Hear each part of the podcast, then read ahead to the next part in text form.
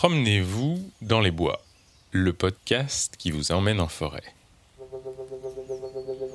Dans l'Est, on trouve de belles forêts, de très belles forêts. Ici, c'est un peu la mecque de la sylviculture. Lorsque je me promenais dans le Midi, les forestiers regardaient leurs collègues de l'Est avec un brin d'envie ou d'admiration pour ces forêts riches riche pour produire du bois, et du bois de bonne qualité car géré par des générations de forestiers. Riche aussi d'entreprises de travaux et de scieries qui résistent encore. D'ailleurs, Nancy est le siège de l'école de sylviculture française depuis le début du XIXe siècle. Seulement, une ombre est venue noircir le tableau ces dernières années. Les étés 2018 et 2019 ont été extraordinairement chauds et les hivers ont été relativement secs. Par conséquent, les arbres ont beaucoup souffert. Cette sécheresse s'est traduite par des maux différents qui ont touché les différentes essences. Le plus grand mal est le scolite, un insecte qui ravage les peuplements d'épicéas. Mais il y a aussi le rougissement du sapin, le hêtre qui sèche sur pied. Vous pouvez ajouter à cela la calarose du frêne, un champignon dont le développement est indépendant des problèmes climatiques, mais qui continue à causer de sérieux dégâts. Ceux qui ont écouté l'épisode sur les champignons en savent maintenant autant que moi à son sujet. Alors n'allez pas imaginer que toutes les forêts sont en train de mourir, mais plutôt qu'en de nombreux endroits, des arbres isolés ou des groupes d'arbres entiers viennent à dépérir à cause de ces divers maux. Pour comprendre comment va cette forêt et son écosystème, j'ai choisi d'aller en Lorraine, justement pas très loin de Nancy, dans cette large plaine qui s'étend au pied des Vosges où je n'ai pas eu le temps de grimper. La forêt où on commence notre promenade est assez peu touchée par les phénomènes que je viens d'énumérer. Imaginons donc un massif forestier qui, à l'œil du néophyte, est en très bon état. Les chênes dominent, accolés au charme, et à quelques endroits, des parcelles de résineux ou de hêtres complètent le tableau. On est tantôt dans des parcelles peuplées d'arbres de haut jet qui laissent le sous-bois clair, tantôt dans des parcelles avec des peuplements plus jeunes qui sont en train de grandir. Vous l'avez reconnu, c'est ici que règne la futaie régulière, celle qui regroupe des arbres d'une même classe d'âge. J'étais là à l'automne, et à cette saison, une visiteuse bien particulière descend de Scandinavie pour passer l'hiver ici, au bord des lacs, ou continue sa route plus au sud. Elle a de grandes jambes et une voix à la fois gutturale et mélodieuse. On entend son cri résonner dans la forêt que pourtant elle ne fait que survoler. Voilà la grue cendrée qui annonce l'hiver.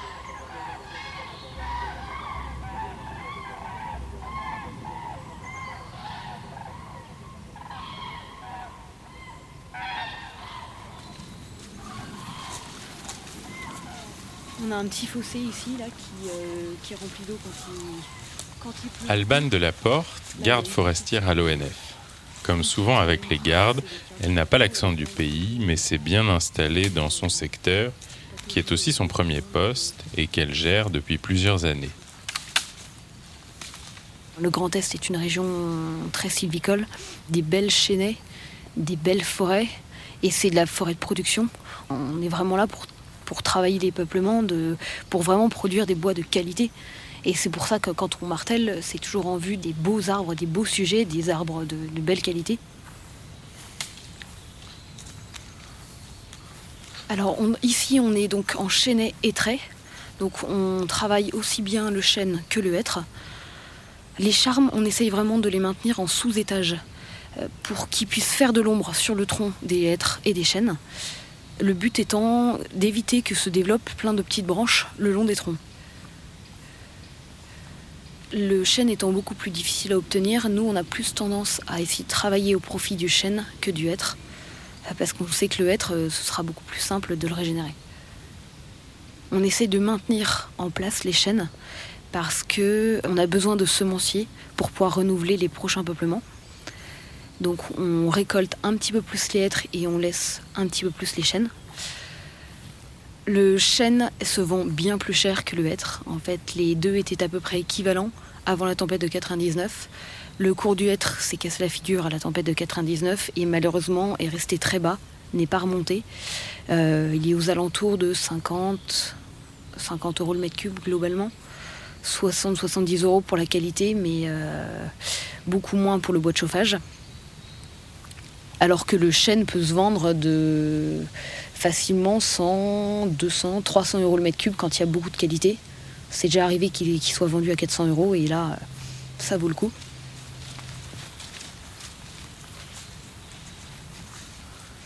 Le chêne est une essence de lumière. Donc une fois que les glands sont tombés au sol, il leur faut suffisamment de lumière pour germer, pour euh, se développer et pour tous les stades de croissance, euh, tous les stades dans le jeune peuplement. Le hêtre est capable de tenir, par contre, euh, même s'il passe quelques années à l'ombre, il est capable de tenir sur le long terme. Il va stagner au niveau croissance et une fois qu'il y aura un peu plus de lumière, il repartira. Alors que le chêne, 2-3 ans à l'ombre, et là, il perd toute sa vigueur et, euh, et ensuite il meurt.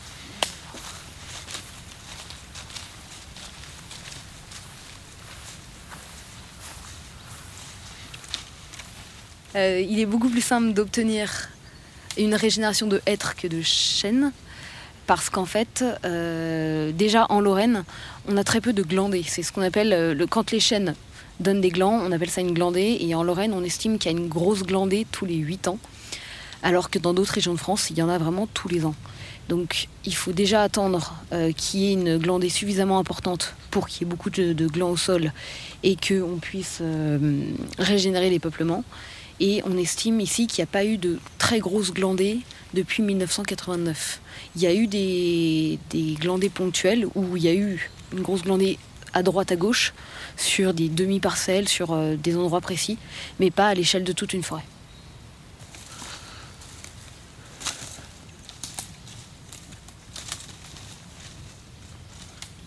J'ai une odeur de champignons là. Oui. Waouh. Il y a une coulmelle juste là. Ouais. Et après. euh, Ah, Waouh, c'était puissant. ouais.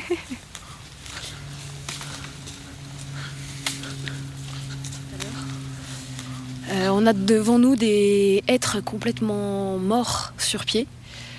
On a eu une, euh, une canicule l'été 2018, on a eu une canicule l'été 2019, et entre les deux, on n'a pas du tout eu les quantités d'eau nécessaires au renouvellement des nappes phréatiques qui étaient très basses à la fin de l'été 2018. Donc euh, canicule, sécheresse, canicule, et les êtres de toute la forêt de Villacourt ont vraiment euh, eu du mal à passer l'été. Certains, euh, même au début du printemps 2019, ne sont pas repartis. Et là, on se trouve face à des, des êtres qui sont pas forcément très gros en diamètre, qui, qui font déjà de, de- de 40, 50 de diamètre, et qui sont complètement secs sur pied, qui n'ont pas redémarré au printemps. Et ça, c'est assez compliqué à gérer en ce moment. On va récolter ceux qui ont encore de la qualité, pas ceux-là. Euh, ceux qui ont encore une valeur économique, ceux qui peuvent encore passer en Syrie.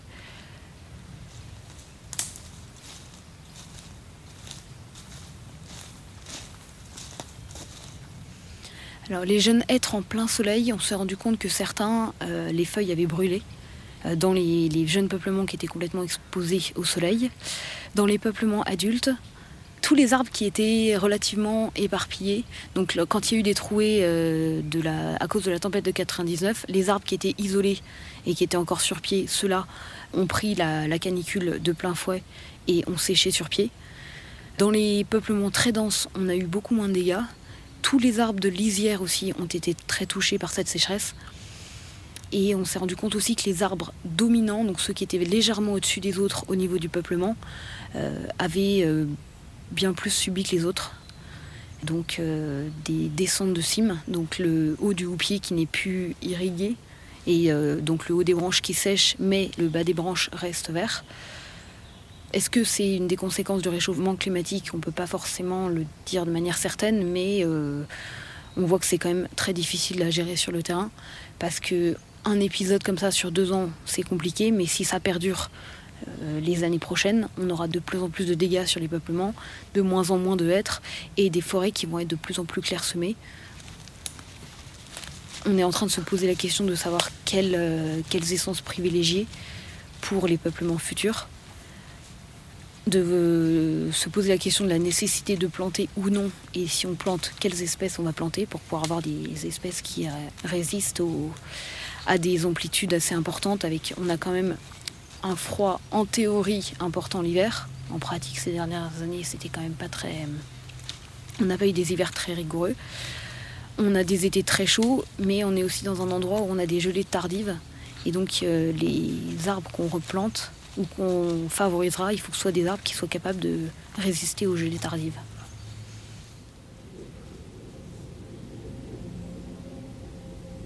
Voilà des questions complexes que la plus grande partie des forestiers se posent au quotidien en ce moment.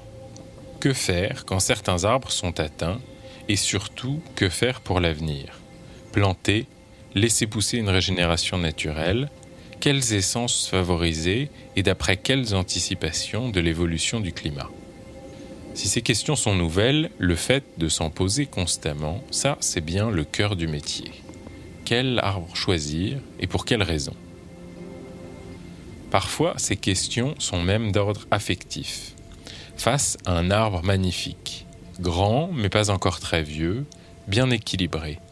Un arbre comme un enfant peut en dessiner en trois coups de crayon.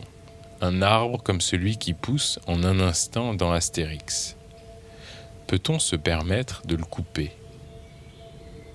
Il faut quand même ajouter que cet arbre, avec cette forme si particulière, existe quasiment toujours parce qu'il a été surveillé par une longue suite de forestiers.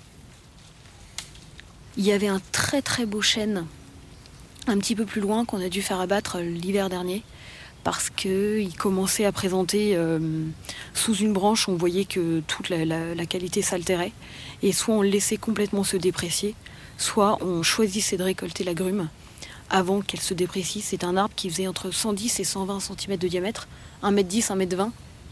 Donc un très très bel arbre et les forestiers avaient travaillé pour lui depuis de nombreuses années et donc on a décidé de le récolter avant qu'on n'ait plus du tout de qualité. Euh, moi j'avais repéré déjà depuis un an qu'il commençait doucement à s'altérer, sauf que j'avais pas envie de me rendre à l'évidence de le, couper parce que c'était vraiment un bel arbre et que je le regardais régulièrement comme on avait travaillé pour lui et qu'il il avait en fait un grand, très grand houppier et qu'on évitait que, on avait enlevé certains charmes qui étaient en dessous pour éviter que le charme fasse sécher des branches dans le houppier. C'était un arbre qui avait beaucoup d'espace autour de lui, qui était vraiment un chêne majestueux. Ça fait quand même quelque chose quand on voit un beau chêne comme ça qui tombe.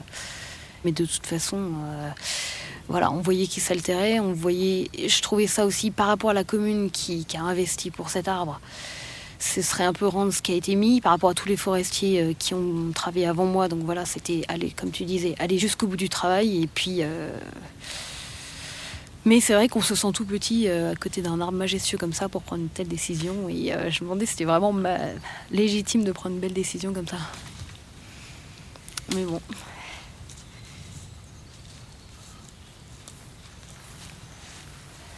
Alors là, on est là, on est en bordure. On a un jeune peuplement de, on a la trouée tempête qui a été un petit peu élargie au fur et à mesure qu'on a coupé les, arbres restants. On a un peuplement adulte de l'autre côté et on a donc des arbres en bordure et le être qui est devant nous. Lui a pris vraiment le soleil de plein fouet et on voit que les feuilles, enfin déjà il y avait déjà pas beaucoup de feuilles euh, qui sont sorties au printemps. Enfin il y a déjà que euh, que quoi que 60% du houppier qui est complètement sorti. Et en plus de ça, il s'est pris la lumière directement. Il a pris, euh, même il y a des endroits, ils ont pris, on pense que les feuilles ont carrément brûlé à cause des hautes températures qu'on a eues, enfin des 35, 36, parfois 38 degrés qu'on a pu avoir. Et on pense qu'il y a certaines feuilles qui ont carrément cramé au soleil. Toute la question est est-ce qu'on récolte euh, et on récupère le, le peu de qualité qu'on peut récupérer, mais il faut pas trop déstabiliser les peuplements. Ou bien est-ce qu'on laisse, mais euh, on laisse pour ne pas déstabiliser les peuplements, mais on ne récolte pas et c'est toujours un peu compliqué. Et si on récolte, on reporte un peu le problème. Mais en même temps, euh, si on laisse tout, on a aussi le, maire ou les habitants qui nous font la réflexion qu'on laisse des arbres morts en forêt et qui ne trouvent pas ça normal du tout. Sauf qu'ils vont, ils vont comprendre qu'on en laisse certains, mais qu'on en laisse une trop grosse quantité, ça, ça va pas forcément passer. Ils ont l'impression qu'on n'a pas fait notre boulot. En plus de se poser des questions, la garde ou le garde forestier doit aussi rendre compte de son action au propriétaire. Et le propriétaire, très souvent dans l'Est, c'est la commune, représentée évidemment par son maire.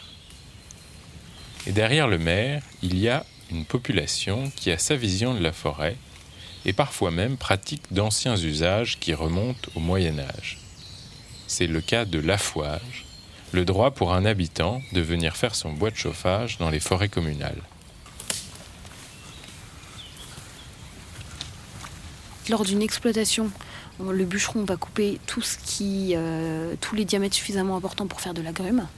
Donc il va abattre les arbres, il va façonner les grumes, les grumes vont être débardées et dans les houppiers, donc dans les têtes des arbres et dans les brins, donc tous les, bois qui font moins de 30 cm de diamètre, là tout ça ça va être délivré en affouage et euh, à ce moment-là, la commune soit fait la répartition du bois de chauffage entre les habitants, soit délègue l'ONF pour le faire. Et donc dans ces cas-là, moi je, fais des lots et je répartis en fonction des X personnes qui, euh, qui sont inscrits pour venir faire leur bois de chauffage et qui viennent avec leur tronçonneuse pour faire euh, leur bois de chauffage.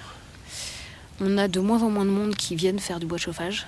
Moins en moins d'affouagistes, parce que c'est quand même quelque chose. Enfin, il faut venir euh, avec sa tronçonneuse, faire tout le bois de chauffage, le façonner, le débiter en un mètre, le fendre, l'ensterrer, et euh, la commune va venir réceptionner le nombre de stères, et ensuite euh, il faut venir le débarder, donc venir avec un tracteur, tout chargé sur une remorque, embarquer chez soi, le ranger à nouveau, voire le, plutôt le recouper en 50 ou en 33 cm, le ranger. Donc il y a quand même beaucoup d'étapes, beaucoup de, choses, beaucoup de manutention et donc euh, il y a de moins en moins d'adeptes pour faire ce genre de choses. Euh, et les jeunes générations sont pas forcément habituées euh, à faire ça ou au moins le goût de l'effort là-dessus.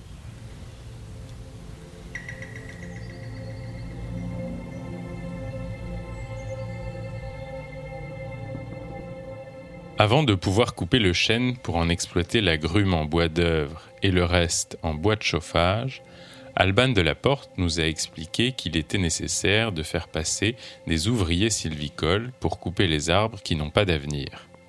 Que ce soit en forêt publique ou en forêt privée, ce n'est pas le gestionnaire ni le propriétaire, mais des entreprises de travaux qui viennent effectuer ces opérations d'entretien. On fait beaucoup de travaux sylvicoles, du dégagement, de la plantation, du dépressage, euh, de l'élagage forestier, mais aussi on est diversifié aussi dans l'entretien de réseau Enedis, entretien des servitudes GRT Gaz. Christophe Dieudonné de l'entreprise de travaux forestiers Dieudonné. Comme on s'en doute, c'est une entreprise familiale où le père travaille, les fils travaillent, la fille travaille et je crois aussi un cousin. Nous, nous ne sommes pas exploitants sylviculteur, travaux forestiers.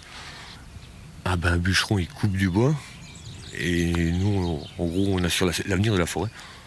Donc on fait de la plantation, on renouvelle pour que le bûcheron puisse travailler plus tard.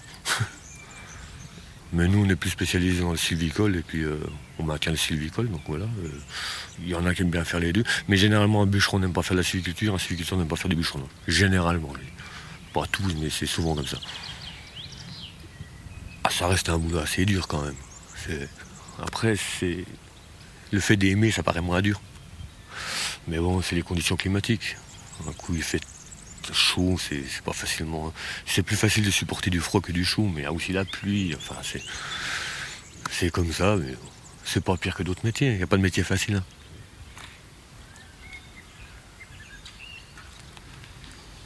C'est les systèmes sylvicoles qui ont changé. Avant, on faisait beaucoup de, il y avait beaucoup de coupes à blanc avec euh, ici sur les sols acides beaucoup de fougères. Après, on fait plus, il n'y en a plus beaucoup des, coupes à blanc. C'est plus de la régène naturelle au fur et à mesure. Et puis après, c'était suite à la tempête. Euh, on a plus misé sur de la régénération naturelle, qui n'a pas fonctionné partout. Mais euh, voilà, c'est le changement, ça change. Après, on, reviendra forcément comme avant, parce que si les forêts sont belles euh, maintenant, c'est qu'avant, ça va peut-être mieux gérer que maintenant. Économiquement, euh, si le propriétaire perd beaucoup d'argent, il n'a plus envie d'investir, et puis ça peut se répercuter sur, nos travaux en fait. S'il ne gagne pas d'argent, il n'a plus envie de réinvestir, ou il n'a pas d'argent pour réinvestir. Forcément, avec le temps, on perd des travaux.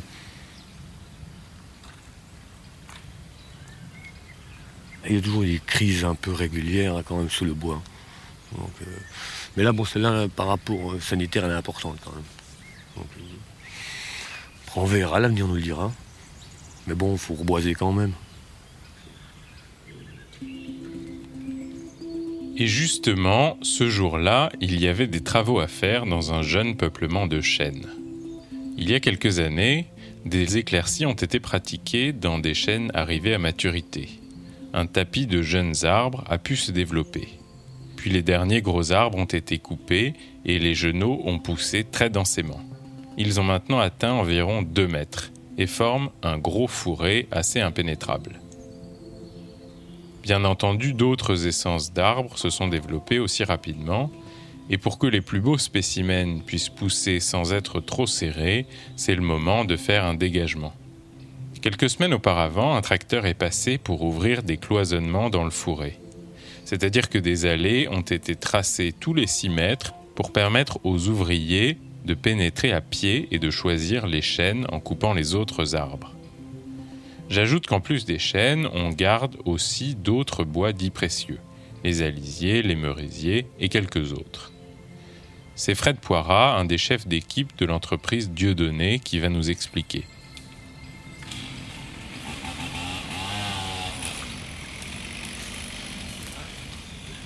Là, c'est de la de chêne avec euh, du mélange de charme, euh, saule, du tremble. Et il faut qu'on sorte que les chênes en fait et qu'ils soient gainés pour faire des beaux, des beaux arbres. Ben, on coupe tout, euh, les charmes, tout ce qui gêne le chêne en fait, pour qu'il reste principalement que du chêne. Ça doit être comme ça à la fin, après. Donc du chêne qui dépasse. Que si on couperait tout à ras, ben, l'arbre il tomberait direct. Il tiendrait pas en fait. Ça c'est de la région naturelle en fait. Il y avait les gros bois, quand on voit les, les souches là, ils ont coupé et puis ça c'est du naturel. C'est pas mal, c'est beau là.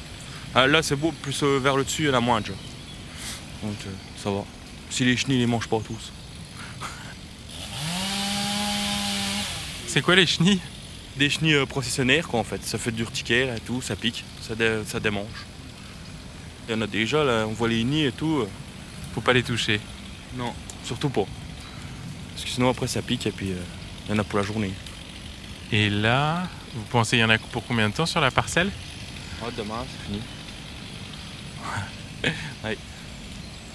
ouais. comme c'est pas des lignes larges, donc ça va bien en fait, un de chaque côté, puis euh, on monte comme ça, ça va tout seul.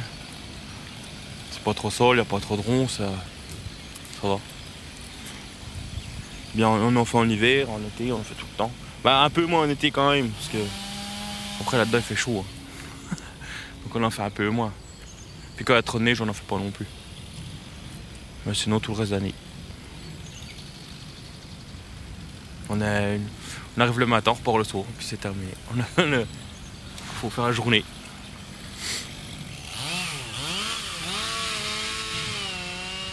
Une fois que les arbres ont poussé sous la supervision de générations de gardes et avec le soin des ouvriers forestiers quand des travaux étaient nécessaires, c'est au tour du bûcheron d'intervenir. En principe, il vient couper l'arbre quand il est arrivé à son maximum de croissance et avant qu'il ne rentre dans sa phase de vieillesse et donc perde en santé et en qualité pour son bois. Sauf qu'en ce moment, avec la vague de sécheresse et de maladies dans les peuplements, les bûcherons ont tendance à intervenir à un stade différent. Là, on est sur la forêt euh, d'un privé euh, sur la commune de Crevéchamp.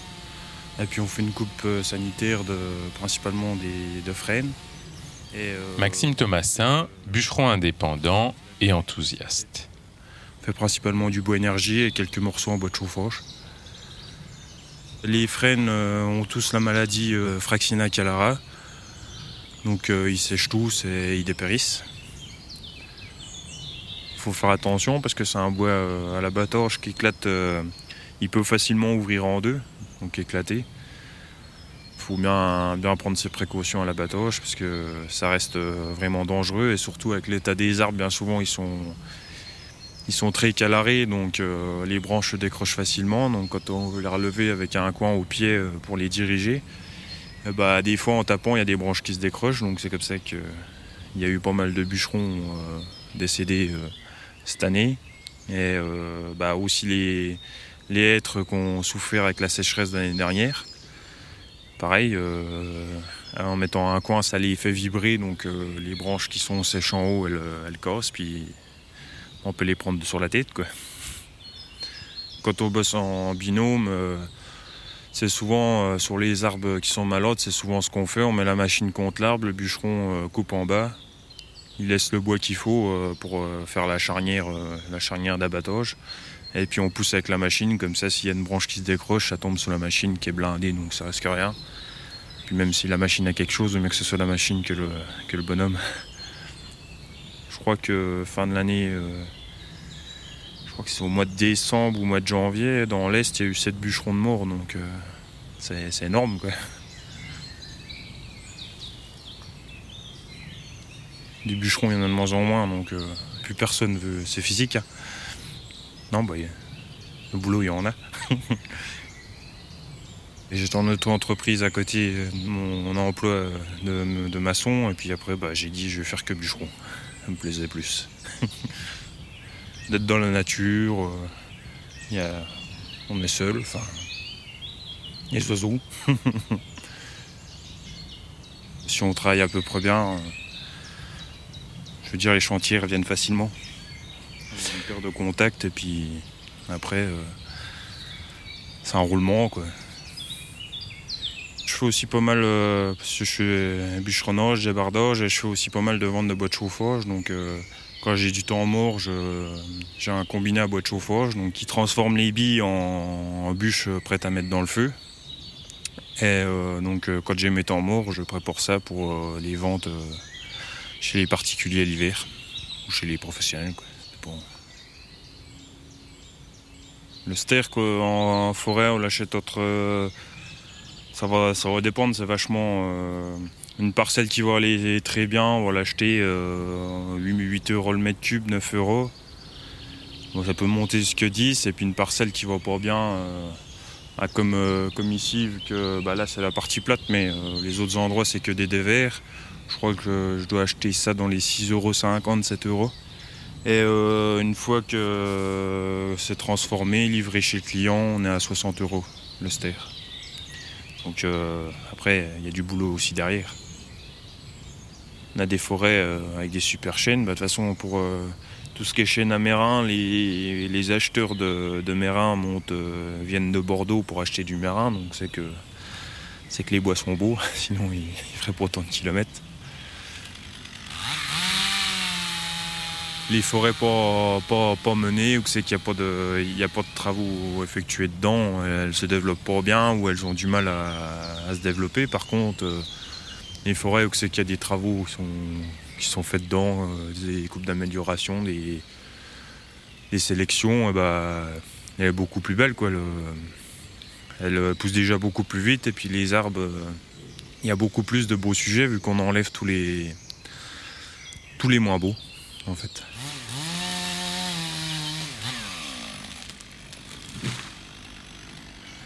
Maintenant, ça fait plus grand chose, mais ouais, des fois, quand il y a des très gros, très, enfin, des, bons mastocs, c'est vrai que ça fait, des fois, ça fait un peu, un petit truc, mais bon. Après, il faut le faire, donc euh, c'est pas moi qui le fais, ce sera un autre. J'ai appris sur le terrain beaucoup avec euh, un ancien, et puis euh, après, j'ai passé un examen. Bah, enfin, des techniques d'abattage que lui, enfin, il faisait ça parce qu'il a toujours fait ça comme ça, mais ah, c'était pas trop réglementaire. Enfin, puis bah, lui, il mettait euh, juste un potin anti-coupure, jamais de casque, euh, un, vieux de la vieille, quoi. Enfin, ils avaient, pas, du tout le même regard sur la forêt. Enfin, je veux dire, euh, si l'arbre devait tomber là, il tombait là, ils essayaient pas de le diriger pour sauver un, petit, comment, un petit sujet qu'il y aura encore de l'avenir, que nous, euh, on est plus. Euh, bah, après, c'est ce que je pense, on est plus, euh, plus sensibilisé à ça, quoi. Je pense qu'on fait un peu plus attention à la nature qu'avant.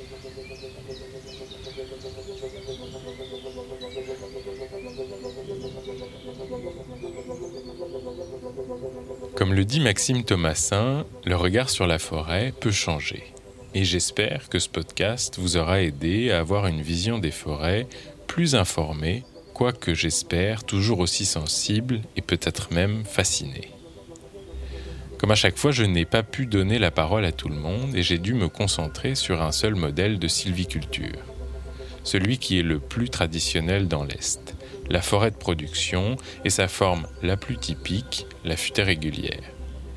Cette dernière est aujourd'hui amenée à évoluer vers plus d'irrégularité et aussi de diversité. Pour ceux qui suivent Promenez-vous dans les bois depuis le début, il me faut vous dire que le projet arrive pour moi à une étape et va sans doute rentrer dans un moment de pause. Surtout, n'hésitez pas à m'envoyer des messages via le groupe Facebook pour me dire ce que vous avez pensé de la balade. Cela m'aidera à envisager la suite. Pour ceux qui n'ont pas encore écouté les autres épisodes, il vous reste 5 autres forêts tout aussi fascinantes à visiter. C'était pour moi une expérience formidable que de rencontrer tous mes interviewés, et c'est aussi une grande fierté d'avoir réussi à rendre la complexité des points de vue et des situations avec l'aide indispensable du réalisateur Gabriel Guérin. J'espère que l'on se croisera à nouveau très bientôt, évidemment en se promenant dans les bois.